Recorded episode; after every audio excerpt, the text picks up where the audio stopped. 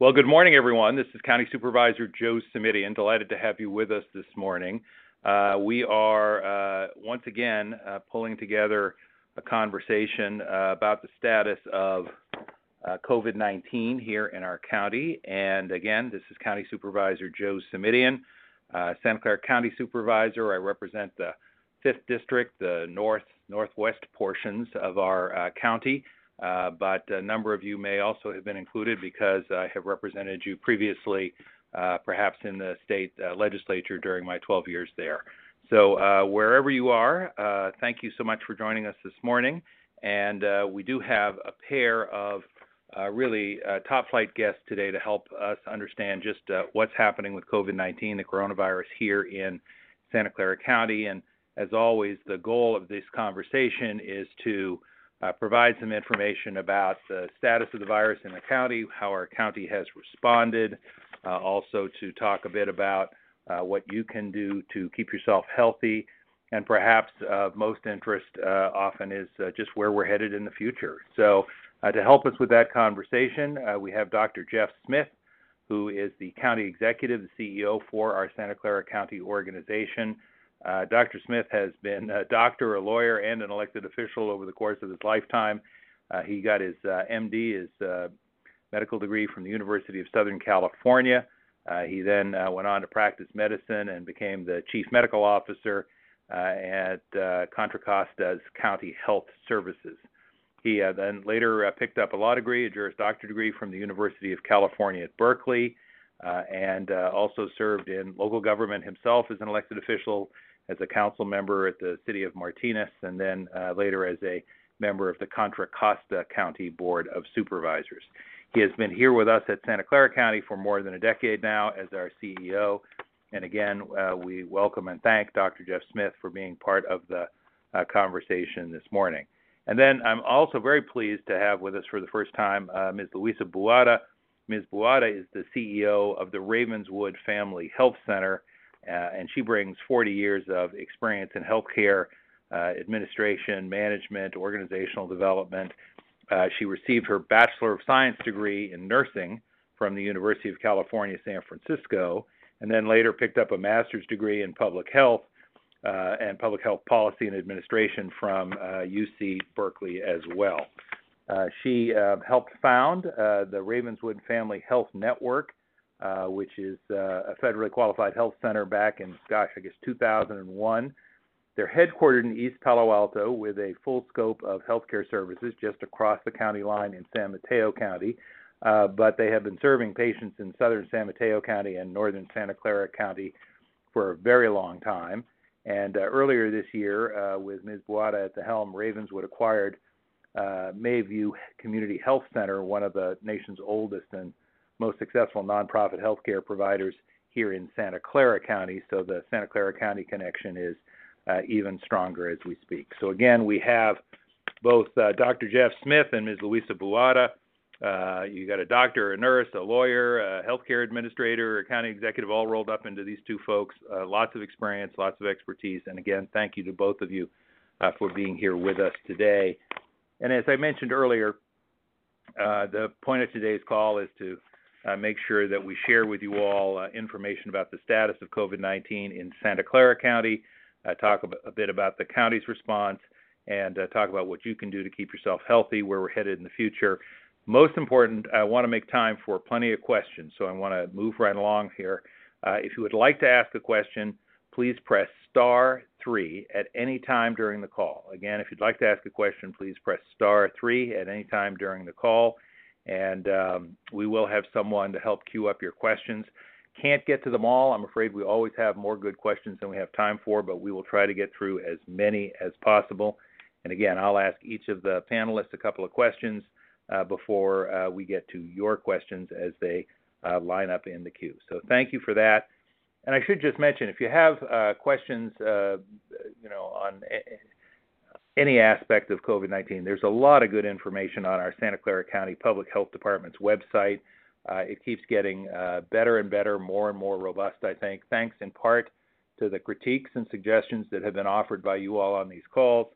Uh, or go to my own uh, webpage at supervisorsimitian.com or our Facebook page, again, there's information there, and we can lead you to other good sources. So let's uh, start right away with Dr. Jeff Smith. Again, this is County Supervisor Joe Simitian welcoming you to the call today. Thanks so much for being with us. Uh, Dr. Smith, thank you. I'm going to let folks know one more time that if they have questions along the way, they can just push star three at any time.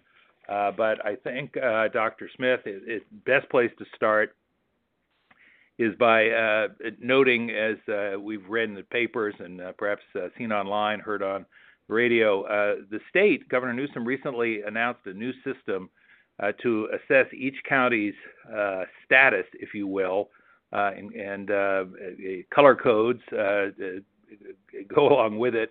Uh, could you briefly describe what the new system entails? I think uh, I've been getting a lot of questions on that subject from my own constituents. Well, thank you, Supervisor, and thanks for having me. I'll try to be as succinct as possible. The um, new system changes um, the direction that the state is looking at with regard to their response. Basically, they're categorizing all counties within four tiers. Um, the most uh, challenging tier being purple, the least uh, being yellow, and then red and orange in between. And they're basing their uh, allocation on two measures.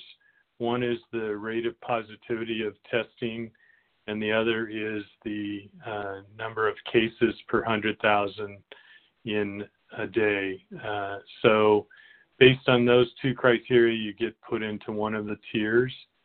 There are two adjustments that are also done. One is an adjustment for the amount of testing that a county is doing. So the more testing you do, the um, you do get a credit for that. And another adjustment, which hasn't been implemented yet because they're still working on it, is what they're calling an equity adjustment, having to do with the realization that this disease affects lower socioeconomic groups more frequently. So the more testing you do in target populations, the better off you are.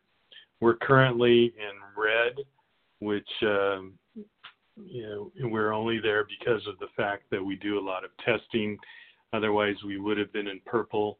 Um, but it does indicate that we're having some improvement Great. So, Dr. Smith, just to be clear, we started out in purple a week or two ago, uh, and then once the state had a chance to assess our metrics, we moved into red, which is a uh, somewhat better place to be in terms of our ability to open up a little bit more. Do I have it right? Correct. Uh, we uh, really only made it into red because we do so much testing, uh, much because of the advocacy on your part and the rest of the board to ramp up our testing considerably. So we do a lot more testing than surrounding counties.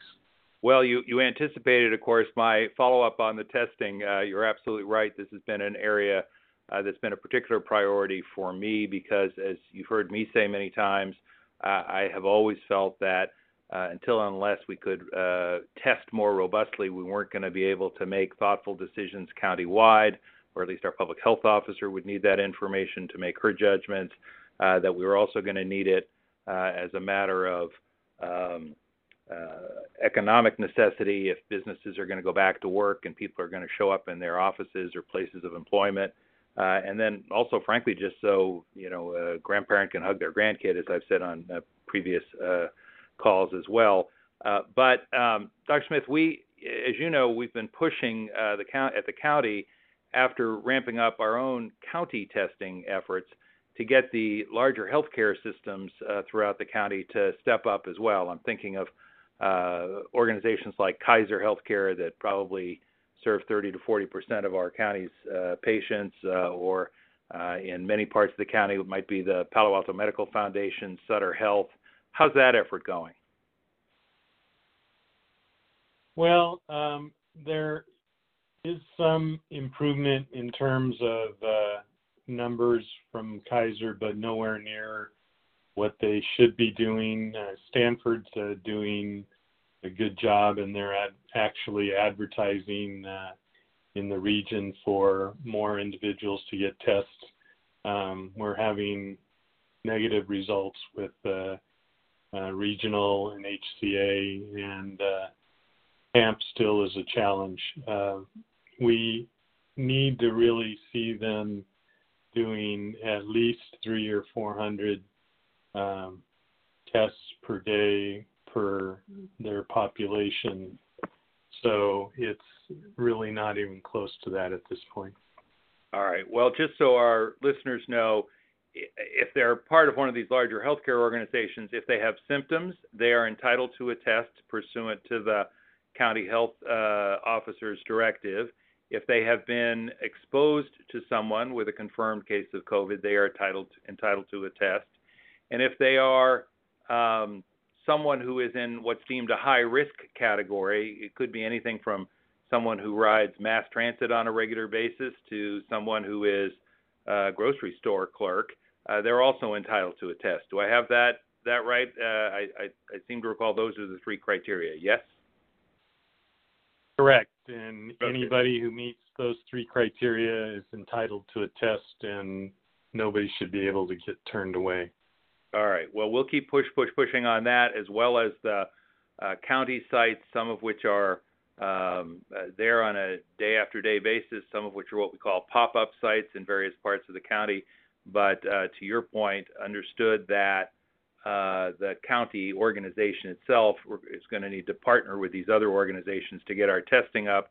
And as you pointed out, that testing is key to moving from uh, one category to the next to the next. So, um, if we move from purple to red, what does that mean for Santa Clara County? So, how how is life going to be different for folks, uh, different for businesses, different for individual members of the public? Uh, now that we've moved from uh, purple to red, and as we aspire to get into orange and yellow, uh, what what does that what does that look like for our county? What does that mean? Well, the local health order and the state health order are similar, but there are some significant differences. And the difference um, that happens um, on the ground when we move from uh, purple to red is that we now allow indoor personal hair services like hair salons and nail salons. We also allow malls to be open at 25% capacity. Um, there's also an allowance for gymnasiums and workout areas to be open at limited capacity, 10%. Um, allowance for museums and uh, uh, those activities indoors for um, minimum percentages. So those are really the big things. Um, the challenges have to do with indoor gatherings, including restaurants. Uh, the red criteria statewide allows a local uh, public health officer to consider opening up indoor dining or indoor gatherings. However, our public health officer has reviewed the literature and the recent findings that show that those kinds of activities are very risky.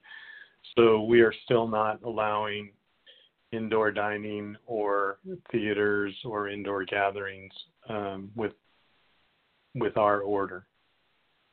Got it. So to grossly oversimplify this uh, relatively complex process, we have four tiers now purple, red, orange, and yellow. Purple is the most restrictive, as you said, then red, then orange, then yellow. We have moved from one tier to another, from purple to red. That allows for more activity, uh, for more engagement, still with uh, the risk mitigation measures in place. But there are two or three areas where our own public health officer has made the determination we still need to exercise an abundance of caution that a, a fair summary? That's correct. Okay, good. Thank you for that. Uh, and um, the testing uh, criteria is uh, duly noted. And Dr. Smith, just to sort of uh, wrap this piece up for a moment, I, I, picked up the newspaper this morning and noted a story on the front page of the local news section in our Mercury News that said that uh, the case count was up and the uh, that actually uh, this past week we had uh, one of our worst days in terms of fatalities. Yet, I also noticed when I spent time looking at the uh, data on our county dashboards that um, it seems to me there's some good news here, which is how we ended up in the red uh, out of out of the prior level, because we were looking at what was a 4% positivity, meaning 4% of the tests were coming back positive, and that's slowly but steadily gone down to 3%. Am I am I right that that's the cause for some cautious optimism, or am I reading too much into that decline? No, I think you're correct. And regarding the newspaper um, article, I was also shocked to read it. I think uh, the numbers are a little inaccurate. I went back to look carefully. We did not get 13 deaths in one day. Um, actually, the deaths yesterday, sadly, were four, but you know that's four too many. I think what happened is the state was reporting um, our numbers based on accumulation of a week's cases, and then it got reported as daily. So I've been contacting the state to try to find out what happened, but um, it's not as bad as it looks from the article. And you're right that the positivity rate going down is is helpful. All right. Well, thanks so much for that.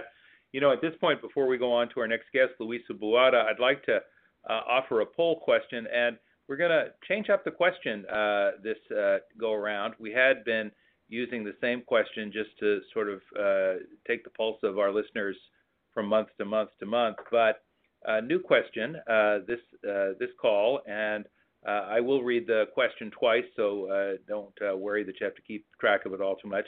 And I'm trying to get a sense uh, today uh, to help me in my understanding of where uh, people feel we are as a county uh, about the rate at which our county has, quote, opened up.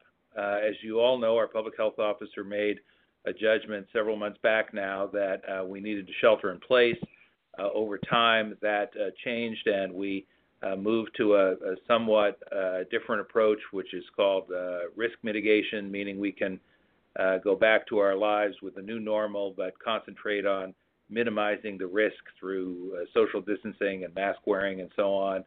Uh, but uh, a lot of conversation about have we opened up too fast? Have we opened up too slow? So here's the question for today, and uh, in a minute I'll ask you to press one, two, three, or four to give your uh, take on this. I'm going to ask you to press one if you think we are opening too slowly to press 2 if you think we are opening up too quickly. Press 3 if you think we have opened things up at more or less the right pace here in Santa Clara County. And press 4 if you really don't know or don't have an opinion because, as a member of the general public, the combination of complexity, technicality, uh, and um, medical expertise is just uh, too much to uh, feel like you really can make an informed judgment about that. So press 1 if you think we've been opening too slowly. Press 2 if you think we've been opening too quickly. Press 3 if you think we're opening at about the right pace. And press 4 if you really just don't feel like you can offer an informed judgment about that. All right? Look forward to getting the results of the poll. And uh, as always, uh, want to acknowledge not a scientific sample. By definition, the folks on this call uh, and thank you to the thousands of you who are on the call, um, are people who uh, have a particular interest in the topic. But again, uh, press 1 for opening too slowly, press 2 for opening too quickly, press 3 for opening at about the right pace, and press 4 if you just don't know. All right, that allows us to get to uh, our next guest, which is Ms. Luisa Buada. And uh, let me welcome uh, Ms. Buada. We have worked together uh, on healthcare issues in uh, my district, and uh, I have worked with her previously when I was in the California State Senate, in the state legislature for a dozen years. So I know of her talent and expertise, and I'm really pleased she could be with us today. Ms. Buada, thanks, thanks so much for joining us. I hope you're doing well. Thank you for having me on the call. Happy to participate, and thank you for your nice words.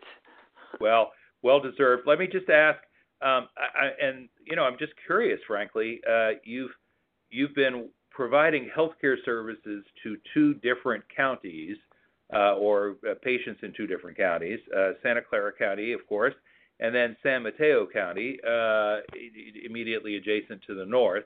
And I'm just curious, have there been differences in the response of the two counties? Do you feel like you you there's a noticeable difference in the approach that either the uh, public health officer in the two counties uh, ta- is taking, or the uh, county governments more broadly?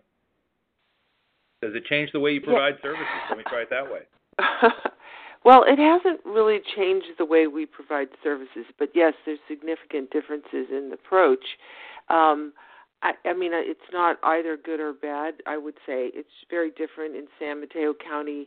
They went into strict lockdown and um, really did a lot of prevention of very small firms from doing everything from fixing your plumbing in your house unless you know unless you were flooding they they stopped all all construction jobs and they stopped people on the roads um if they were more than 10 miles from their home so they were their response was isolation and not at all even testing and even when testing started picking up in Santa Clara County uh, the only testing that's being offered is through Verily, which is a Google um, program. I think they have another another name now, but it's uh it's one where anyone can go be tested. It's self administered and um your primary care doctor doesn't get a result, only the patient. And so from a point of view as a as a provider of health care, it's not really helpful because it doesn't tell us what's happening with our patients. Uh, on the other hand, in Santa Clara County, uh, testing started ramping up uh, in actually the, the planning for it started in May, and we've been part of the Community Health Partnership. And the clinics have been working toward increasing testing, and the county has been providing us extra PPE and, and test um, material so that we can be sure that we can take care of you know our patients and expand testing. We've had some limitations in the fact that you know our organization uh, recently, uh, we're only recently have hired some extra staff to expand our testing to asymptomatic patients. Right now, we're only doing symptomatic, um, but our testing rate uh, for the Santa Clara County um, patients has been about one and a half percent positive relative to who we've tested. But we're hoping to increase that with the help of Santa Clara County has been very, very uh, assertive in assisting us finding um, labs that can turn around tests within 48 to 72 hours, things that we really needed to be able to um, meaning, do meaningful testing. Because if you can't get a result for 14 to 17 days, it's it's meaningless at that point. And so, um, so the real big difference is San, San Mateo County is into isolation, not so much testing, just stay away from everybody. And Santa Clara has been focusing more on, you know, how can we get the economy going through better testing and uh, really understanding what's happening in the environment. I think those are the biggest differences. Thank you. I, and I'm, I'm curious as well about um, the, how the community that you serve, and uh, by which I'm, I'm really referencing the fact that these are predominantly lower income patients, how, how are they being affected by COVID? Do you do you have uh, some sense of that from uh, you know what's the what's the impact of the of the virus uh, in terms of their their lives, their work, their families, their health? Well, I mean, the the emotional impact is huge. Uh, many of our patients have the lowest incomes. Um, more than 80% have incomes below 200% of federal poverty, which is a gross income of about 55,000 a year, but 52% have incomes below 100%, which is about $26,000 gross income a year. So you can imagine in our in our region, that's very very low income to start, and that's assuming they're working. And many of these are domestic workers. They're people who um, can't work now because they work in childcare, they work in schools or they are doing jobs that um, are they because of social distancing or they work in restaurants they're busboys they're waiters. Um, these are the kinds of things that um, they're not able to do. So people are suffering economically many of them also live in crowded, uh, multi generational family situations, uh, often renting one room per family, as it is because of the cost of living. And so the anxiety, depression, uh, we have had a lot of demand for behavioral health services, which we're providing via telephone and televideo because of uh, trying to reduce exposure. And also, you don't want to do a behavioral health uh, meeting with a patient with a mask on, so we try to do it, you know, in a way that's safe and also allows them to see you if they can get on either a smartphone or a computer, which some most people have smartphones. So, you know, these are the things that um, you know we're we're experiencing there's just people are terribly worried that they will be evicted because they haven't been able to pay their rent but with rent protection they've been able to uh, stay in their places but they don't know how they're going to pay the back rent. There has been efforts i know by philanthropy uh, to get money out to people in the greatest need to help people who may not have uh, may be documented because they have no access to any of the stimulus money. And so there's tremendous, like I said, tremendous fear and worry and sadness and anxiety and depression. That's what we're seeing.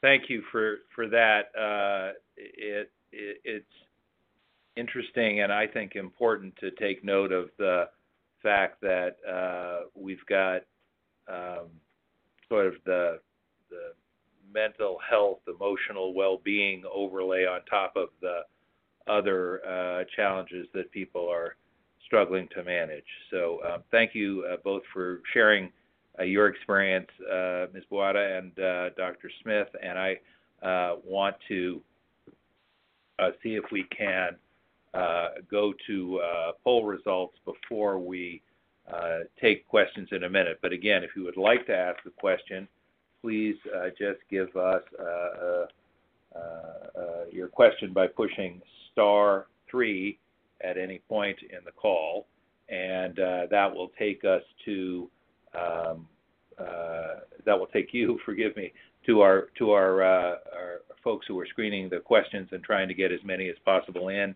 And again, we are uh, getting a number, so thank you for that. We have uh, questions. If we uh, have you on the phone and you're live, we will uh, call on you by name and city so you know that you're up. And if you've been asking your question online, and thank you for that, um, we will uh, read out your question uh, and your name and try and get as many of those included as well. Uh, as for our poll results, uh, before we go to those questions, uh, I, I am fascinated just because this is the first time we've asked this question. So the question again was for our listeners on the uh, on the call, are we opening too fast, too slow, at about the right pace, or frankly, the, you know, just don't know given the difficulty of assessing all these various factors. Uh, and here's what we got. We got uh, 13% who thought we were opening too slowly. We got 18% who thought we were opening too quickly. We got 46%, so almost half the sample, who said we th- that they thought we were opening at about the right pace. Uh, and then we got 23%, almost a quarter, who said, you know what, really just don't know, uh, given uh, all the factors. So again, 13% thought uh, perhaps too slowly, 18% thought perhaps too quickly, 46% uh, thought we were uh, about right, and a quarter of the sample, a little less, 23% said, frankly, just don't know, given the complexity of the situation. All right, we're going to go to questions now. And uh, thank you again, star three, if you are uh, trying to get a question into the hopper. And we're going to try and uh, go as quickly as we can to get as many questions in as we can. I'm going to start with Henrietta from uh, Palo Alto, who has a, uh, a question about uh, the challenge of getting healthcare organizations to provide testing. Henrietta, are you still with us on the line? Yes, I most definitely am. Thank you so much. You stated earlier that the county was trying to get such health centers as Kaiser, Palo Alto Medical Center, and Sutter to um, provide more testing. Why is that? A, a, why are they reluctant to do so? Is it a matter of money? Uh, what are the issues involved in that, and why wouldn't they step up and provide testing? Dr. Smith, why don't I go to you with that one since you've had those interactions, and then I'll chime in as well. Great question. I'm not sure I can be authoritative, but here's what we've heard so far. Um, some of the systems disagree with the concept of doing screening testing, or that is, testing people who are not symptomatic. They believe, some of them, that that's not their responsibility, that it's the county's responsibility to do that. Our argument back to them has been this is a pandemic emergency. Uh, it's been declared a disaster. Um, it's all hands on deck to respond to the disaster. We don't have the luxury of um, parsing out responsibilities. Everybody has to be working together. Um, but I don't think it's money primarily. I think it's more a matter of how they see themselves situated in the community. Thank you, Dr. Smith. And I would just add uh, for the caller and for uh, all of our listeners, uh, you know, a number of these systems have uh, said, gee, it's hard, to which I would say, yes, it is. Uh, and they've also uh, noted that there are supply chain challenges, to which I would say, yes, there are. but those are the same challenges that our county organization has um, had to address, step up and, and meet and master. And Dr. Smith uh, can assure you I, I push, push, pushed, uh, going back to uh, March uh, on the importance of ramping up the testing efforts. And uh, if Dr. Kamal from our public health uh, department were on the on the line, he would be reminding us that the solution is to, if you need more capacity, build it, buy it, or pool your tests. That's the sort of three-part uh, mantra that he uh, keeps reminding all of us of, and I appreciate it. Uh, we didn't have the capacity when we started as a county health system, but uh, we had to either build it, buy it, or pool our tests, uh, and that's something that uh, any of these larger healthcare providers should be able to do. And uh, you know, Kaiser, of course, is the largest HMO in the country, uh, and uh, Sutter uh, and uh, Palo Alto Medical Foundation. Sutter is uh, got goodness, I think uh, something more than 20 hospitals in Northern California alone, and something like 200 clinics. So this is a public health order uh, from our public health officer, and uh, we're going to just keep push, push, pushing until we get the testing we need. Because as Dr. Smith mentioned earlier, without that testing, our ability to move from one category to the next is significantly limited. With that testing, we have the ability not only to do a better job on the healthcare front, uh, but to open up uh, uh, appreciably sooner. All right, let's go to the next question from someone on the line, Julie from Sunnyvale, who I will see if you're still on the line, had a question about state guidelines. Julie, are you still with us? Yeah, I'm here. Can you hear me? Absolutely. Speak right up, please. Okay. Yeah, I have a question.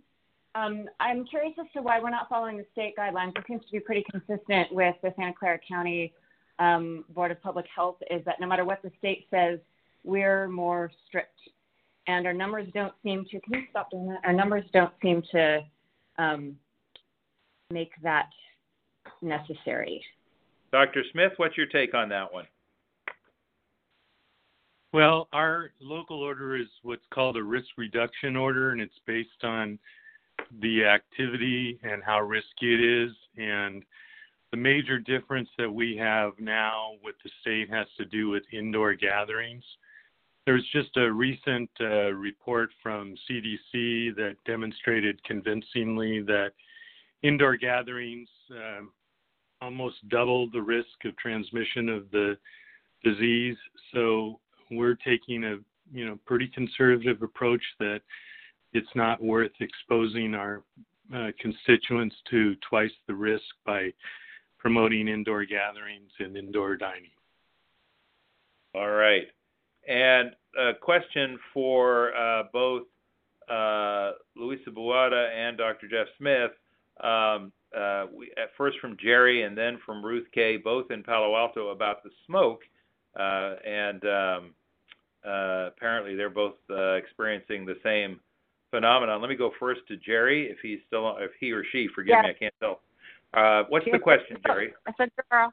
Yeah, I'm just concerned about um, is do you anticipate that the virus is going to maybe uh, uh, get worse because of all our bad air? And how does it? How do we interact? How does that interact with the virus? And from Ruth, also in Palo Alto. Ruth, Ruth, I'm here. and why don't you add because I think your question is uh, related. Yes.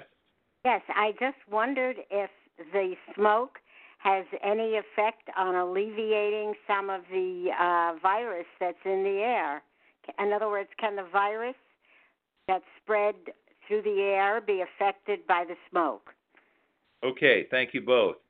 Um, Luisa Buada, you want to start with that one, uh, and or then we can go to Jeff Smith. Yeah, I would say that this the biggest um, issue with the smoke are especially for people who have respiratory issues like asthma or people just people in general getting that ash in their you know in their uh, respiratory system is not good for their health generally. And if that compromises people who are then exposed to covid i think it could have a factor.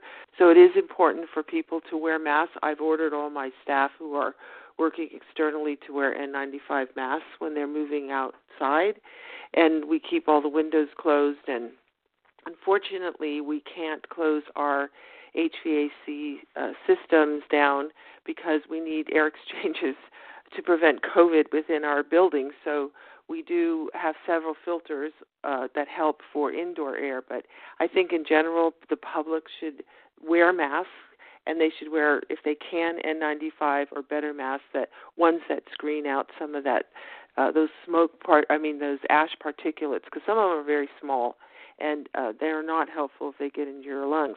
As far as the smoke killing the virus, no, the smoke will not kill the virus because this is not the virus. Yeah, has to be killed like something like with alcohol or uh, other kinds of antiviral chemicals. Dr. Smith, anything you want to add to that? Thank you, Ms. Buada. Well, I just uh, reemphasize what Luisa said is that uh, the quality of air right now throughout the entire Bay Area is uh, very risky for those who are already compromised, and it's actually unhealthy for those who aren't. So um, it's important to wear masks not only for the virus but also because of the air. Uh, the only other thing I would say is that it does change individual patterns that people have. People want to stay indoors uh, with fans on, with air conditioning on. Um, those kinds of changes in the patterns of behavior can affect the transmission of the disease. If you're not sheltering with your family or if you have people um, inside with you for long periods of time that might be infected, that's a potential problem. So we're very concerned from multiple perspectives about the coincidence of the virus and the uh, air quality problem. So, Dr. Smith, did I understand correctly then? It's not so much that there's a direct connection or interaction between the smoke and the virus, it's that the smoke changes our human behavior, and the change in human behavior changes uh, what happens with respect to the virus. Yes? Correct. Got it. Thank you. Thank you both. Um, we have a, a, a question from uh, Mike in Saratoga and then Lisa in Palo Alto um, about uh, testing and travel. Uh, so I'm going to bundle those two together. Let me uh, double check and see if Mike is still on the line. I believe you're there, Mike. Yes. Yes, I'm here. So the the question here is is you know for people that who is going to travel abroad, especially to Asian country, they are required COVID-19 test result uh, during boarding time, and the test should be performed uh, 72 hours before the boarding hour. Um, our test usually the result won't be released until you know two or three days or maybe even longer. So is there any way that and they don't guarantee that 72 hours.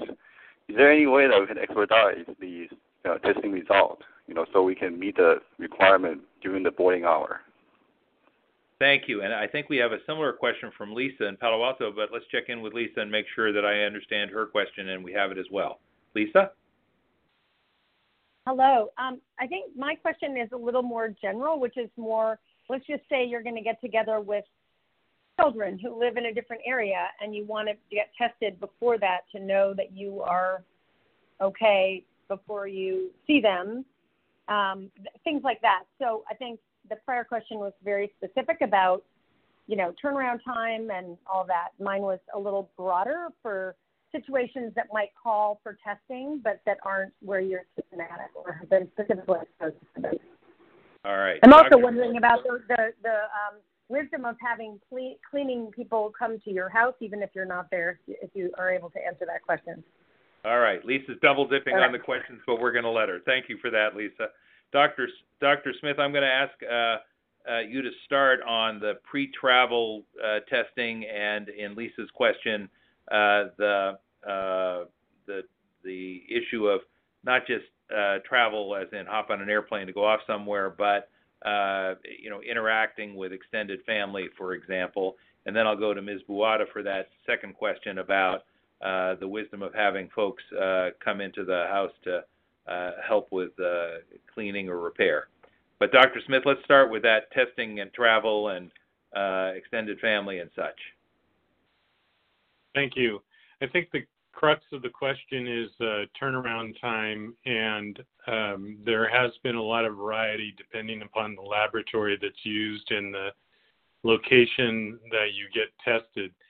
The tests done through Valley Health or Medical Center, uh, which includes not only the pop-up tests but the tests done at our clinics um, and the, uh, for the most part, the um, uh, medical clinics that we're affiliated with, like Ravenswood. Um, all of those are right now tending to have a turnaround time of one to two days. But that's no, by no means guaranteed. It depends on how many people are needed to be tested, and it can depend upon access to supplies. But we feel like we're doing a pretty reasonable job there.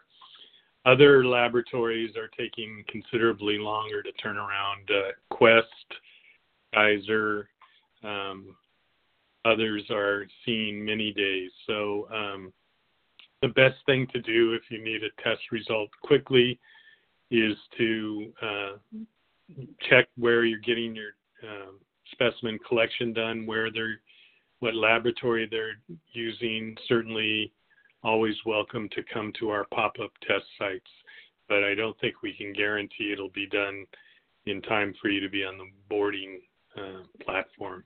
In terms of going to visit family, um, same thing with the turnaround and testing is certainly important. Um, however, it's also important to remember that uh, test result only tells us what your status was at the time the specimen was collected. And so it doesn't mean that you haven't uh, been in contact with somebody who's infectious after that or even a day or so before that. So when you're planning a trip to your family, grandkids, those kinds of things, still use all the protective measures whether or not you have a positive test. All right, thank you. And um, uh, uh, I'm going to throw you a little bit of a curveball here, Dr. Smith, just out of the blue. Has there been any discussion, uh, because uh, you, of course, are um, uh, you know deeply embedded in our county's EOC, the Emergency Operations Center? Has there been any discussion of having a testing facility at the airport here in San Jose, for example? Um, there's not been uh, recent discussion of it. Um, certainly, that's something we can bring up with the city uh, since the city owns the airport. Um, we would have some logistics, but uh, I don't think we would be opposed to it. So I'll take that as advice from the supervisor to check into it. yeah, and that it, it, it, not even advice. I, I'm not sure what I think of it, but I, I, I do think as uh, travel resumes, uh, and uh, particularly with some places requiring uh, testing, uh, you know, close to immediately before departure, um, uh, this issue is likely to come up more and more. It's one of the things that I value about these calls is that it gives our constituents a chance to share uh, things that are top of mind and just day-to-day challenges for them. And then, uh, Ms. Buada, as you heard, uh, Lisa from Palo Alto also asked about uh, the advisability of having folks uh, come into the house, whether it's to clean or I'll expand it a little bit and say, you know, maybe it's the plumber or the electrician uh, or someone to fix the washing machine. What are your thoughts about that? So I've actually had that situation myself, and um, so I people I wear a mask. I'm there when the plumber came in. I've worn a mask. I have him wear a mask, make sure he's wearing the mask the whole time he's doing the work, and then afterwards um, make sure I'm wiping everything down with disinfectant. Um, when you're not, I mean, if someone's coming in to clean the house, I would say first of all make sure that they understand they should wear a mask the whole time, and if you're not there, that's um, probably a good thing.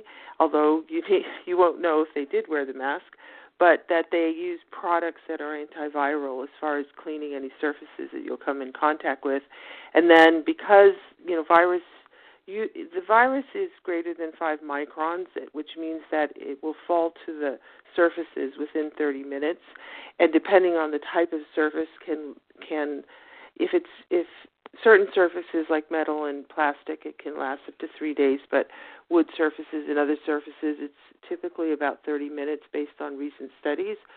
But nonetheless, I mean, you would want to come in, and any surfaces you would regularly touch, you would want to wipe down again after the housekeeper, and also stay out of the house for a certain period of time to allow the uh, particles to settle.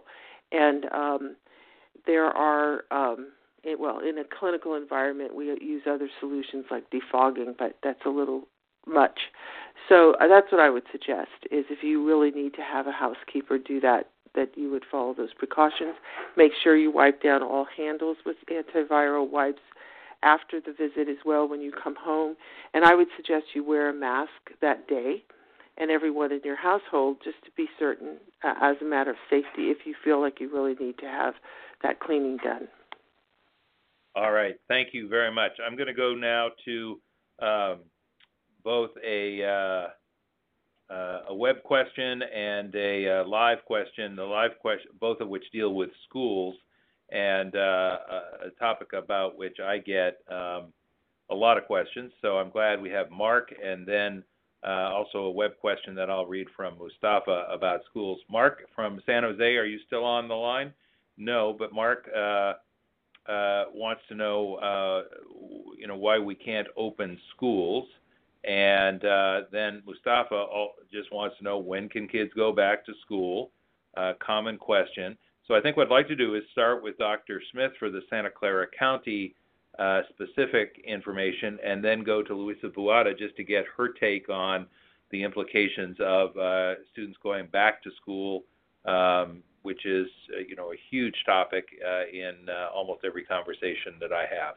Dr. Smith, so what's the situation with kids going back to school here in Santa Clara County in specific? Great question. Well, the state criteria under uh, the red tier allows schools to open uh, for in uh, person learning with a lot of protocols and protections and masking and separation and all of that stuff uh, if the county has been in the red tier for two weeks. And so we anticipate that that will be true. Um, and the question really has to do with the schools and the school districts itself. Um, the county has developed a number of criteria, protocols, separation, social distancing protocols that would have to apply, but each school has its own decision to make about whether it feels it can comply or whether it decides that it'll do uh, open or uh, tele tele um, in, non in person or non in person uh, learning. Um, in this county, um, We've been working with the schools pretty vigorously, and there's a very mixed response. Some are very motivated to do in person teaching, others are anxious not to. So it's going to really depend on the particular school district. Got it. Thank you. Ms. Buada, do you have thoughts uh, about this? Because I know you've got uh, patients who are, um, you know, in both counties, and uh, you know, many of whom, uh, by virtue of their income, quite frankly, don't have access to other options uh, if they're going to go back to work themselves. What's your take on uh, youngsters heading back to school and and what that can and should look like uh, in your experience? Well, it's it's very complicated for our families, uh, particularly the immigrant families who struggle anyway to even understand how our schools work when they work normally, and so try many of them don't have access to uh, the internet or Wi-Fi or computers, and they can't go to the library and use the computers at the library to help their kids, and so they're trying to figure out like how how do my kids get educated at all and um, if they can't go online, eh, there are various programs that are being set up. You know, if if they find out about it. Uh, my employees actually are not so very different than than our patients in that um, many of the line staff uh, come from the same communities and struggle with the same situation and um, most of them do have some way to go online but they can't work five days a week so it means losing income when they have to stay home and help the kids do their Zoom um, education, and um, then when they have to go to school uh, in person, often to keep the the numbers of children down in the classroom, it means different ages of their children go at different times to school, so that further inhibits their ability to be able to you know go to work as well as get their kids to school at different times and pick them up. And I think the biggest impact is also on little kids who are used to um, you you want them to share share their toys, uh, learn to do things, uh, you know, talk, read, and sing. Well, talking and they don't wear masks. The three year olds. My daughter in law is a preschool teacher, and so you know how do you you can't you can't promote singing, for example, because that puts more viruses in the air and the kids aren't supposed to hug each other and they're not supposed to touch each other and you're coming behind them washing their hands constantly and keeping they're not to share toys. So there's a lot of things that we would that are part of uh, socialization that are being affected even when kids can go to school in person. Um, and there's a lot of compliance on the part of the, the younger children. You know we're seeing them because they're hearing these messages from their families and everything. But what is this going to mean in terms of their their life experience? That's a lot of the the worry people have. Um, so these are just some thoughts that have been going through my mind. Thank you. We've got uh, a, a, number of questions here uh, all uh, from folks who are uh, on the phone so let about testing so let me um, take all three questions first, uh, panelists, and then uh, we'll sort out who can respond to what.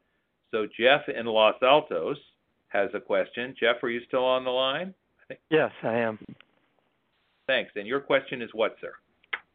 Um, on Thursday, I did a pop-up testing at, in Los Altos, and uh, I was impressed. I got the results in 26 hours. My question is, what is the accuracy? It was one of the Fulgent Genetics, I guess, uh, viral RNA testings, and I'm curious, uh, you know, is it 90% accurate, 95% accurate? And the reason is because I was exposed to a person who, and that's why I got the test, but they were tested out of state, and at their test, it was only listed as 60% accurate. All right, we'll come back to that. Thank you so much for the question, though. And Dan in Mountain View, I think you have a question about testing as well. Yes, I do. Uh, thank you for taking my question. My question around testing is regarding the fast turnaround results. Uh, based on what I learned from uh, uh, Europe and Asia, there are test kits that literally you can wait there, particularly at some of those countries in their airports. You're basically locked up for about an hour or so, and you have to wait for the test results to come out. So, for that matter, I think going back to what the doctor was saying, we're saying that uh, we're waiting days, uh, 48 to 70 hours. That would be good for us compared to, uh, you know, a week or so. I think if there are tests that you can wait for a couple of hours, I think we should look into whether we're able to get those tests in the U.S. and whether there's any issues why we couldn't have those type of tests. because even 48 hours is too long for someone to be walking around and asymptomatically spreading the virus. So I would just right. like to know whether it is possible to do that here in the U.S. All right. Thank you for the question. And our third and final question on this testing uh, area, at least for the moment, is uh, from CS in Palo Alto. CS, are you still on the line with us? Sure. Thanks, Joe. When I look at the county's long-term care facility data in terms of time frames of resident case versus step cases, I kind of surmise that step tend to bring the cases first and then likely to transmit to residents due to some being asymptomatic. So my question is, could STEM members, you know, be eligible for testing even if they don't have symptoms? Thank you. All right. Thanks so much for the question. Uh, and thanks to all of you for being on the call and uh, caring enough to give up a part of your uh, Sunday. So uh, let's start with Dr. Smith and uh, Ms. Buada. Please chime in if you have uh, anything you want to add to supplement these. But in terms of our testing regimen, um, the first question had to do with accuracy. Second question had to do with whether or not there's potential for even more rapid results. And the third question had to do with testing of staff in long-term care facilities. Dr. Smith? All great questions. Uh, the first one about accuracy, the um, PCR test, which is a polymerase chain reaction test, which looks at the uh, RNA in the sample, is considered the gold standard and the most accurate test. And that's the test that we're talking about in general that takes two, um, 24 to 48 hours to do. Um, its accuracy is somewhere in the 90 plus range, but again, it's considered the gold standard, and the only way to get more accurate is with very specialized uh, examinations, which aren't aren't done in public; they're only uh, research. So that's the best we have. Um, in terms of the quick turnaround tests, there are technologies that are out there at this point. Um, strip tests, you know, sort of like a pregnancy test, and also quick turnaround tests of other types. All of them uh, have less accuracy than the PCR test. Um, in our country, the federal government has controlled access to all of those tests, and um, so they're not available to us yet until the feds decide they're going to distribute them in whatever way they distribute them. They certainly do have some great potential, um, and we're anxiously at the county trying to get in position to get access to some of them. Uh, Dr. Smith, before you much... go on, excuse the interruption. Are those the so-called antigen tests that some of our listeners have been reading about? Right, um, they are. Okay. And then the question about long-term care staff and uh, testing for them.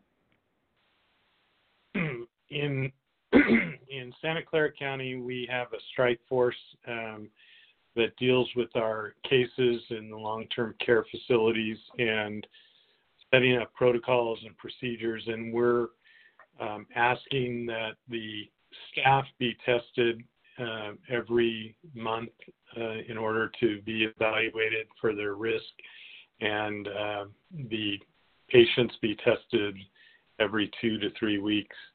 Um, yes, you can get a test if you're asymptomatic, and as a matter of fact, that's part of the order that we just talked about earlier. So the caller is correct. We have studied the transmission in the long-term care facilities. Most of the transmission comes from visitors, and so the protocols that we've asked the facilities to set up are very focused on preventing new um, people from contacting patients in the facility unless we know their status. All right, thank you. Ms. Buada, any thoughts about testing? Uh, because you mentioned that you've uh, been uh, dealing with this issue in your uh, facilities as well. So I agree with, with Dr. Smith. The PCR test is the gold standard and it's the most accurate. and uh, we are also we're using Fulgent, uh, which has that test. Uh, the person men- mentioned Fulgent, uh, which actually the county referred them to us. We also use Quest, and they're using the PCR as well. So I know that Stanford testing uh, for those people who use Stanford, um, they also are using only the PCR test. Uh, one of the good things, uh, just going back to someone who's talking about getting a test quickly to travel, uh, Stanford does have a quick turnaround, and what's good is if you sign up through and put uh, uh, the create a portal for yourself called MyChart that you can go in and get your results without having to wait for someone to call you. So that is the best thing that can be done. All right. Thank you uh, to you both for that. We have a number of questions from a number of places uh, that deal with very sort of specific what about this and what about that uh, with respect to various activities. So uh, let's go to Betsy in Saratoga, who's got a question about libraries. If Betsy is still on the line, and I believe she is. Betsy, good morning. Good afternoon. Good morning, Joe. Uh, thanks for having this. Uh, I enjoy it every time. My concern is I've talked to some seniors in Saratoga who are very frustrated because the only way you can get books in the library is a complicated method on your computer. Why can't the county libraries now open with 25 at a time, no sitting and reading, no using the computers, and let us get back to something all of us really miss our library? All right. Dr. Smith, I was going to turn that one to you, but then I, I'm betting that you're going to say the library district is actually a separate entity and that, that that's a question best addressed by the library district. Yes? well, that would be my typical approach, but I can give you a little inside information is that uh, the library administration is looking into options. They've been focused on online ordering and uh, curbside uh, distribution. Um, with uh, the new uh, protocols, they're looking at other options, but they haven't finalized any of them yet. So I can just assure the caller that they're working on it. And All right, like well, Joe says, it's up to them. thank you. The the uh, in this case, however, to some extent, the them is is us. Uh, I should let uh, Betsy, the caller from Saratoga, know that uh, two members of the Board of Supervisors, Supervisor Mike Wasserman and I, sit on the governing board for the library district. So, uh, Betsy, uh, my office will follow up with you and uh, we'll uh, make sure that we fo- follow up on your request slash suggestion uh, to see what's possible. So stay tuned on that one. Then on the web, we have a um, a question uh, from uh, Carol who wants to know when can hair salons open? Dr. Smith, when can hair salons open? Uh, now. Okay. Um, as long as as long as they obey social distancing and protocol requirements. So it basically means you have to keep a mask on. Both the provider and the uh, consumer have to have a mask on during the process, and they have to have a certain amount of separation during their visit. Uh, but now is the time they can open. All right. And then uh, Katie in Los Altos uh, has a question about uh, playgrounds and parks, I believe. Katie, are you still on the call? I am. Thanks very much for taking my call. And I'd just like to say I also am excited about the future progress with the libraries. Uh, but as the mother of two small children who are home constantly with a very tiny backyard, I'm just curious about playgrounds and if they may ever be open again, both school and uh, and town park playgrounds. Dr. Smith. Well, um, the local order doesn't preclude them from being open, um, nor does the state, but it does put a bunch of conditions upon them in terms of masking and social distancing and um, concern about um, cleansing and hygiene. Um, in general, outdoors is fairly safe as long as you're masked and not closely associated with individuals that you don't know. Um, but there is some concern about play structures and the like because even though the risk of transmission through fomites is low. There's still some risk. Dr. Um, Smith, for those on the call, excuse the interruption, who don't know what a fomite is, could you uh, translate that, please? Sorry. a fomite is a surface or uh, non-animated object that transmits virus in, in particles back and forth. So, like Okay. a slide or something. Okay. So, So, a fomite is think a slide with thing- ick on it. Is that what a fomite is? Yeah, pretty much. Okay, thank you so for you should check check with your your local agency whether it's a a school park or a city park. They'll give you the criteria. Some of those agencies have decided on their own to close parks, which are not required to do. All right. And my recollection, uh, Dr. Smith, here in Santa Clara County with respect to county parks, which serve only a, a particular function, um, we've kept our parks open from day one. And in fact, I was pleased we were able to waive fees to encourage people to get outdoors, uh, but uh, have discouraged people from, uh, to your point, uh, using uh, structures or facilities, picnic tables as an example, uh, that could prove problematic with respect to the virus. Am I remembering that correctly? Correct. We our Okay. parks are all open. It's just the gatherings that are prohibited, like you say, picnics, the like, and the indoor activities have been closed. Thank you. And Ms. Buada, I, if you've got uh, a thought about uh, the uh, the health impacts of such a uh, an arrangement, I'd be curious to hear it, and I know our listeners would too. Thoughts? Health impact of which arrangement? Going to parks? Yeah, if you had, it, well, and particularly with respect to play structures, uh, because I think this is the area that has been highlighted. Um, you know, if you were talking to a, a parent who had uh, three kids uh, under the age of 12 who wanted to go to the park and play, uh, and or play on the play structures, what would you tell them about how to keep safe, or whether it was advisable at all? Yeah, no, I, I would say you know stay on the grassy areas. Don't play in the play structures. Don't use the benches. Bring your own your own equipment if you're going to play games, and and don't unfortunately don't share them with anyone outside of your social bubble.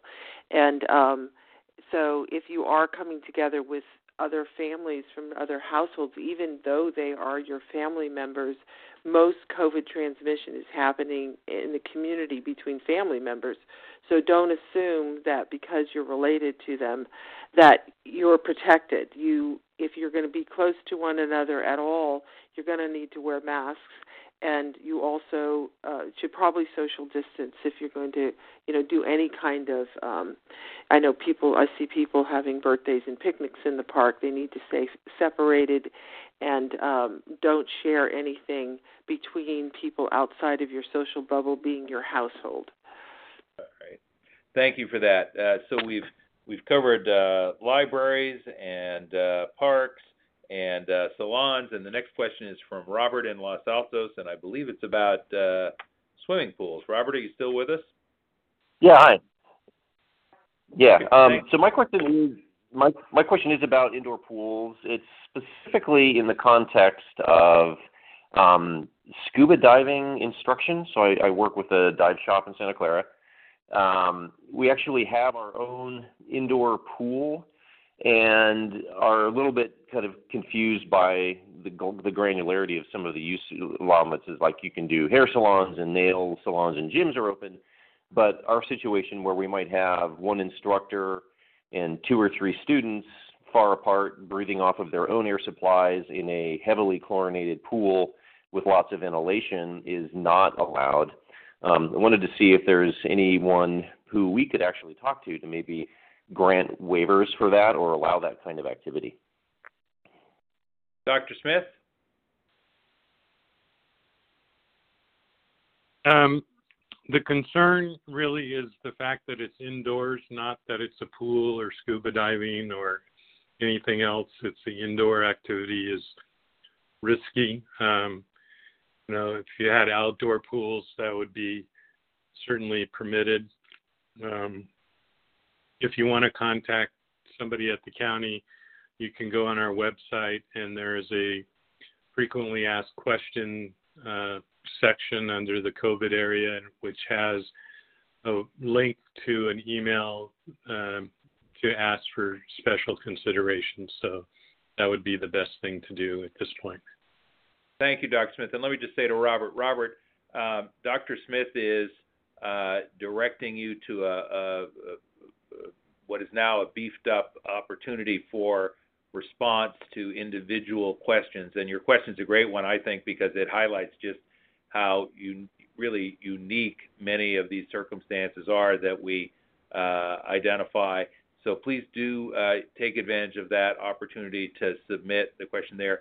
But Robert, uh, if you get stuck, just give my office a call at 408 299 5050.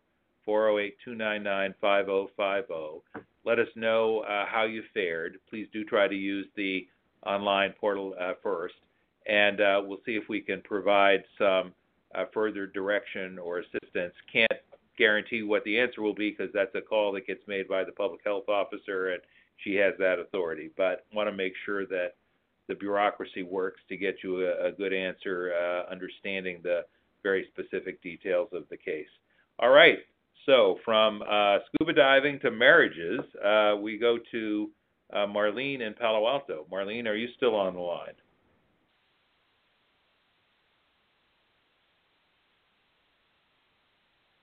And apparently not, but Marlene wants to know uh, are marriages allowed in churches? Dr. Smith? Um, gatherings are not allowed in churches, so uh, they would have to be outdoors.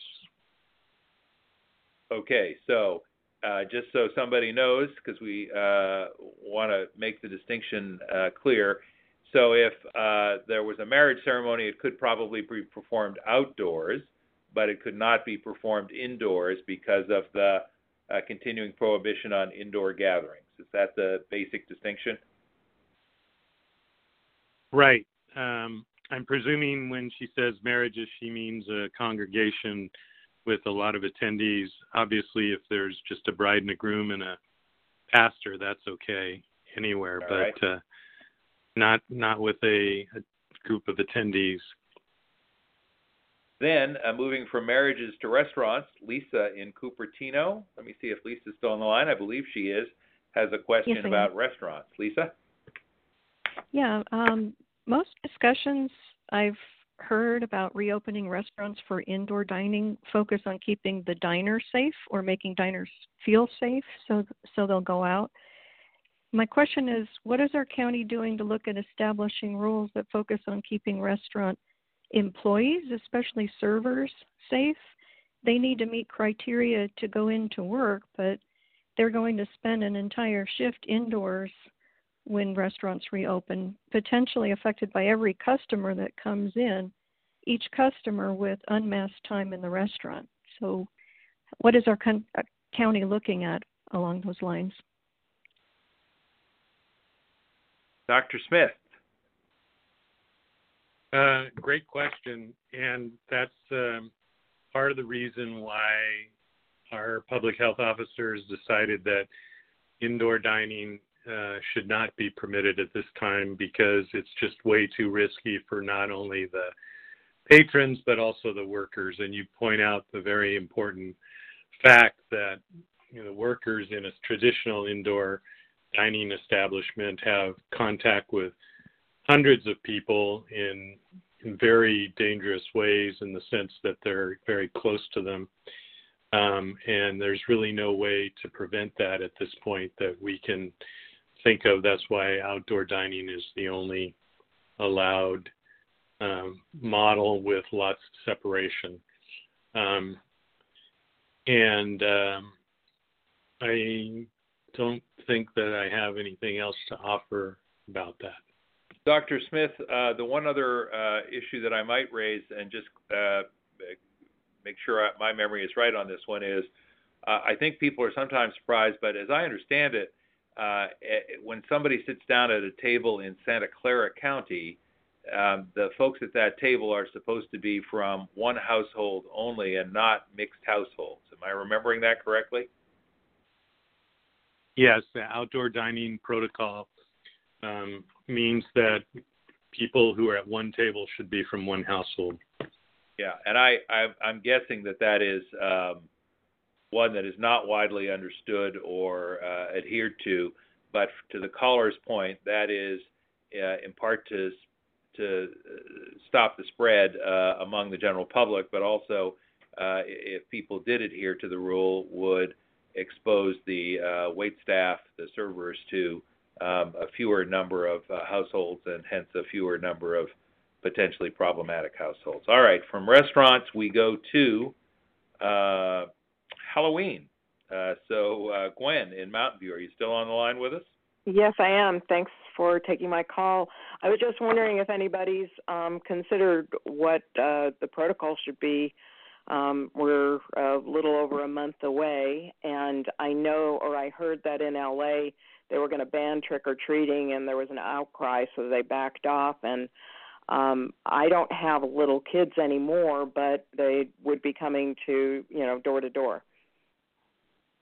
Dr. Smith, has this one come up yet in our? And then I'm going to go to Ms. Buada uh, for sort of an assessment of the health uh, risks associated with trick or treating. But has this, Dr. Smith, has this one come up in our uh, EOC, our Emergency Operations Center? Are, we looking ahead at that that question?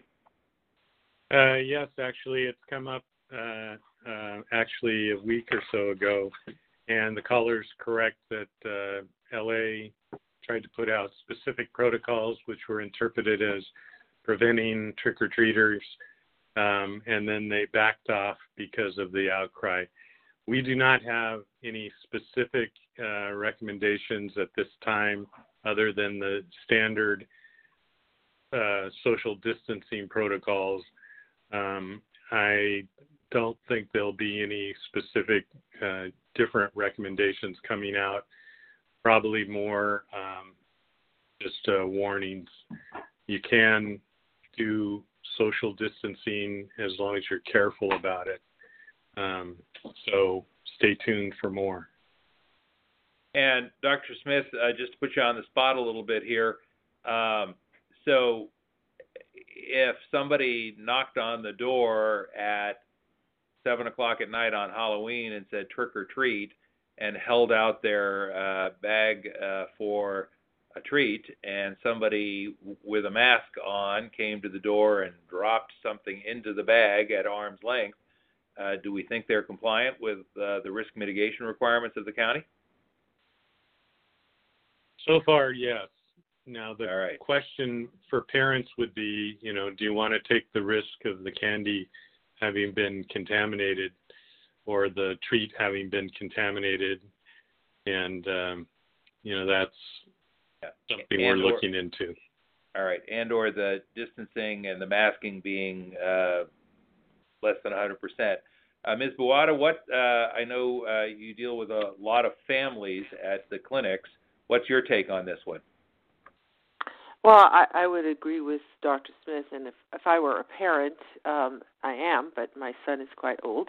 I would uh, want to wash off the candy wrappers, uh, wipe them off with uh, some kind of disinfectant before the kids actually touch them with their little hands. Uh, definitely not. I'd throw out anything that wasn't wrapped.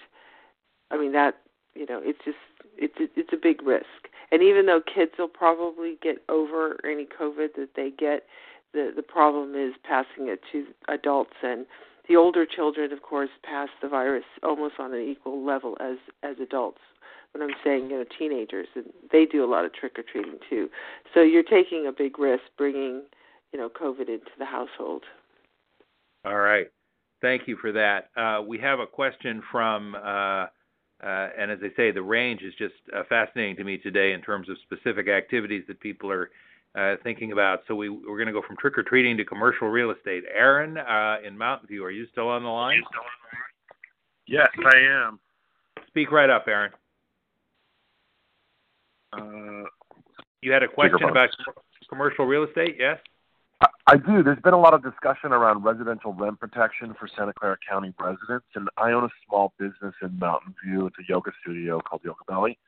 And we were lucky enough to have pivoted to online classes early on, but uh, the revenue stream has been severely impacted. And coming back into the physical space now that we're in the red status, my concern is in regards to my commercial lease, and my questions are is there any analysis being done to assess the impact to small businesses around rent protection or some sort of lease amendment? Or will there, and my other question is, will there be any legislature to protect businesses that have been impacted uh, in their ability to repay rent during mandatory closures or limited capacity periods?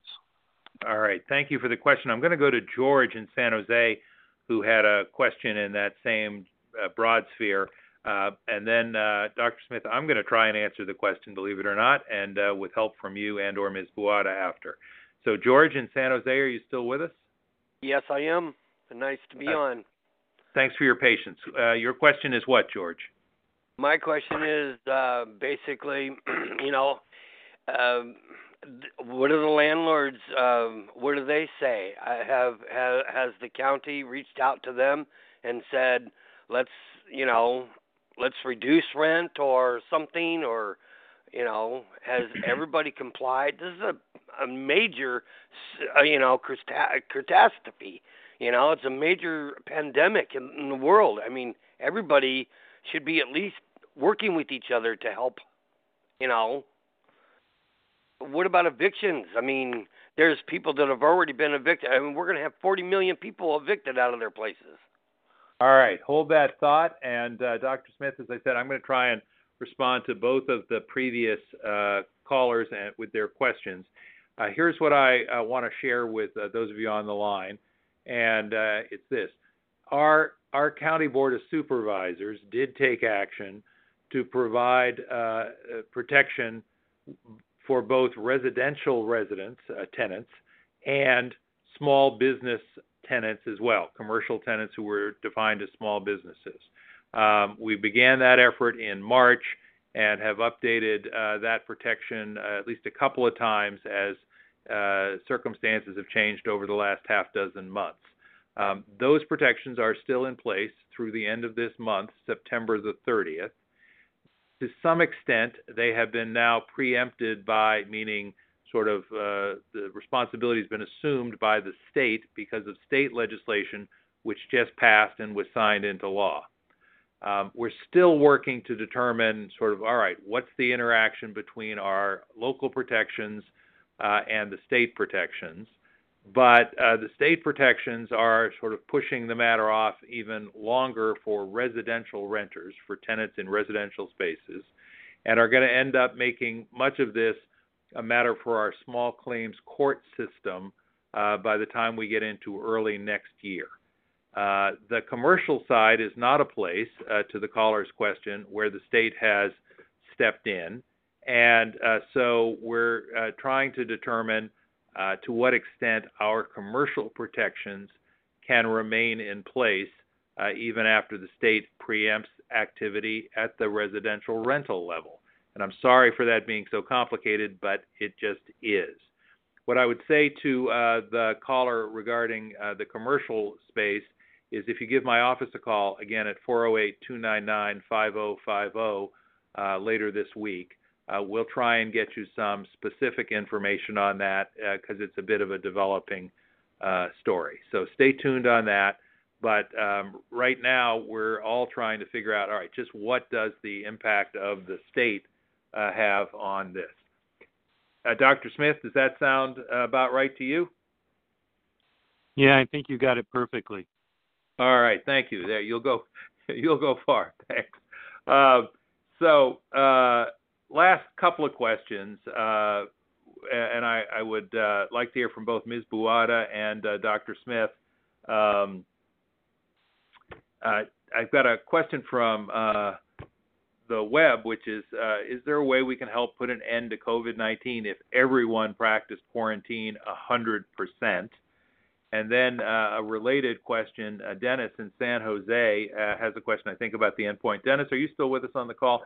No, but uh, Dennis did want to know. All right, look, what's the end point? What what is it that will allow uh, us to uh, open up again? And um, uh, let me go first to Luisa Buada for her sense of you know, what's it going to take to push these numbers down and uh, to get us out of the hole we're in? And then Dr. Smith, and then uh, uh, we'll take it from there. Ms. Buada, big question. uh, well, um, so what is it going to take? I, I, you know, 100% isolation, as everyone has said on this call already, economically is in, infeasible, and um, so yes, if people would, if everyone practiced strict masking, social distancing, and uh, you know, hand washing, sanitizing, and doing those practices, I think we would be significantly further along. If people would cooperate with contact tracing, and so we can get those um, sort of these these um, hot spots taken care of uh, and people are respectful of not exposing other people around them um, needlessly. I think res- social responsibility on everyone's part. Everyone needs to do their part to protect the community at large, and I think that's the only way we're going to get past it. As long as there are people in our society who believe that their personal their personal decision um, is their personal decision, even if it affects other people, and that's okay, we have a problem. And in countries where they have had a lot of sense of you know the community is responsible and everyone's responsible to the community they have actually reduced the incidence of the disease considerably and they have jumped on the hot spots quickly and people have cooperated with tracing and quarantined those people who really needed to be quarantined. I think that's the only way we're going to get past it until there's vaccines. And then, of course, herd immunity is at least 67% to above 70% in order to protect the population as a whole. And that the ability, even if they found a vaccine, to have that available worldwide for whatever we are, 8 billion people, is going to take a number of years, even if we can find one that is sufficiently effective. And if I just want to remind people, HIV's been around since the early 80s, and we have not a vaccine yet for that. So it, it is a challenging quest, and there there is uncertainty, but we can protect ourselves and each other by being responsible. All right, thanks so much, Dr. Smith. What's it going to take to get us out of this?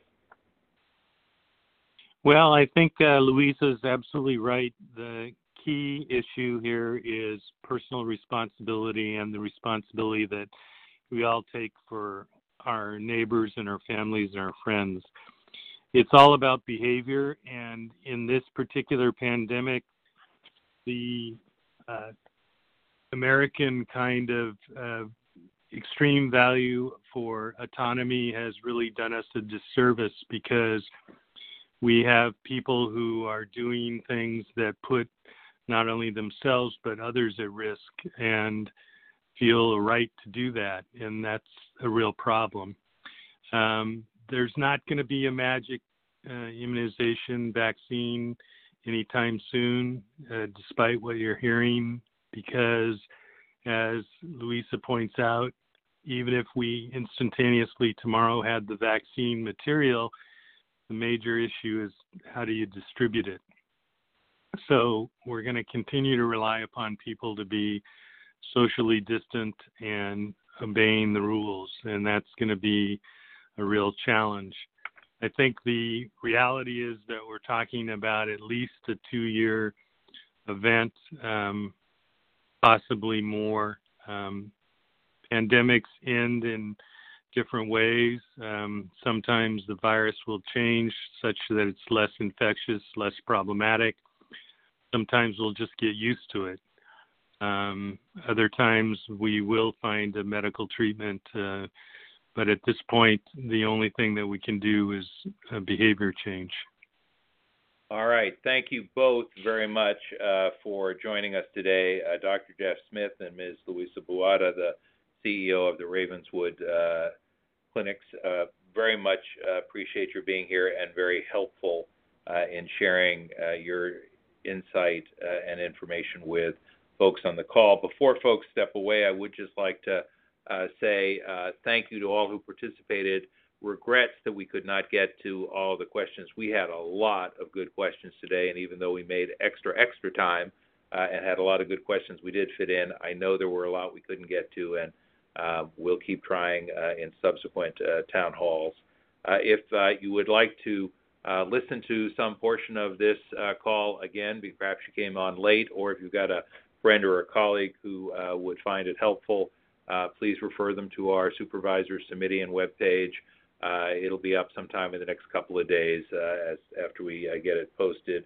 And as always, I want to make sure you know that at the end of the call here, at the sound of the tone, you can uh, please feel free to leave a comment, a message. you just stay on the call after the program has wrapped up and listen for the tone. Anything you'd like to share with us, anything you think we can do better, please feel free to let us know. I, I value those comments uh, and we take them to heart. Uh, so please do.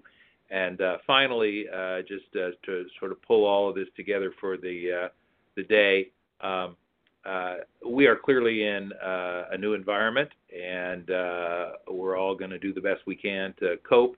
I think the passing reference earlier in the call to risk mitigation efforts means, all right, we know that this is something we're now going to have to live with for a while how can we do it as safely as possible uh, while still going about uh, our daily lives to the greatest degree possible, consistent with the health and well-being of folks in the county. Um, it's going to require an adjustment for all of us, and uh, I so appreciate the fact that literally thousands of folks were on the call today to listen, learn, and uh, make those adjustments that are going to keep us all safe and uh, put us all back to work, uh, we hope, sooner rather than later. Thanks again. Uh, we will be uh, back next month with the monthly telephone town hall. And as I say, keep yourselves well, keep yourself safe, and take care of the ones you love. That's it for today.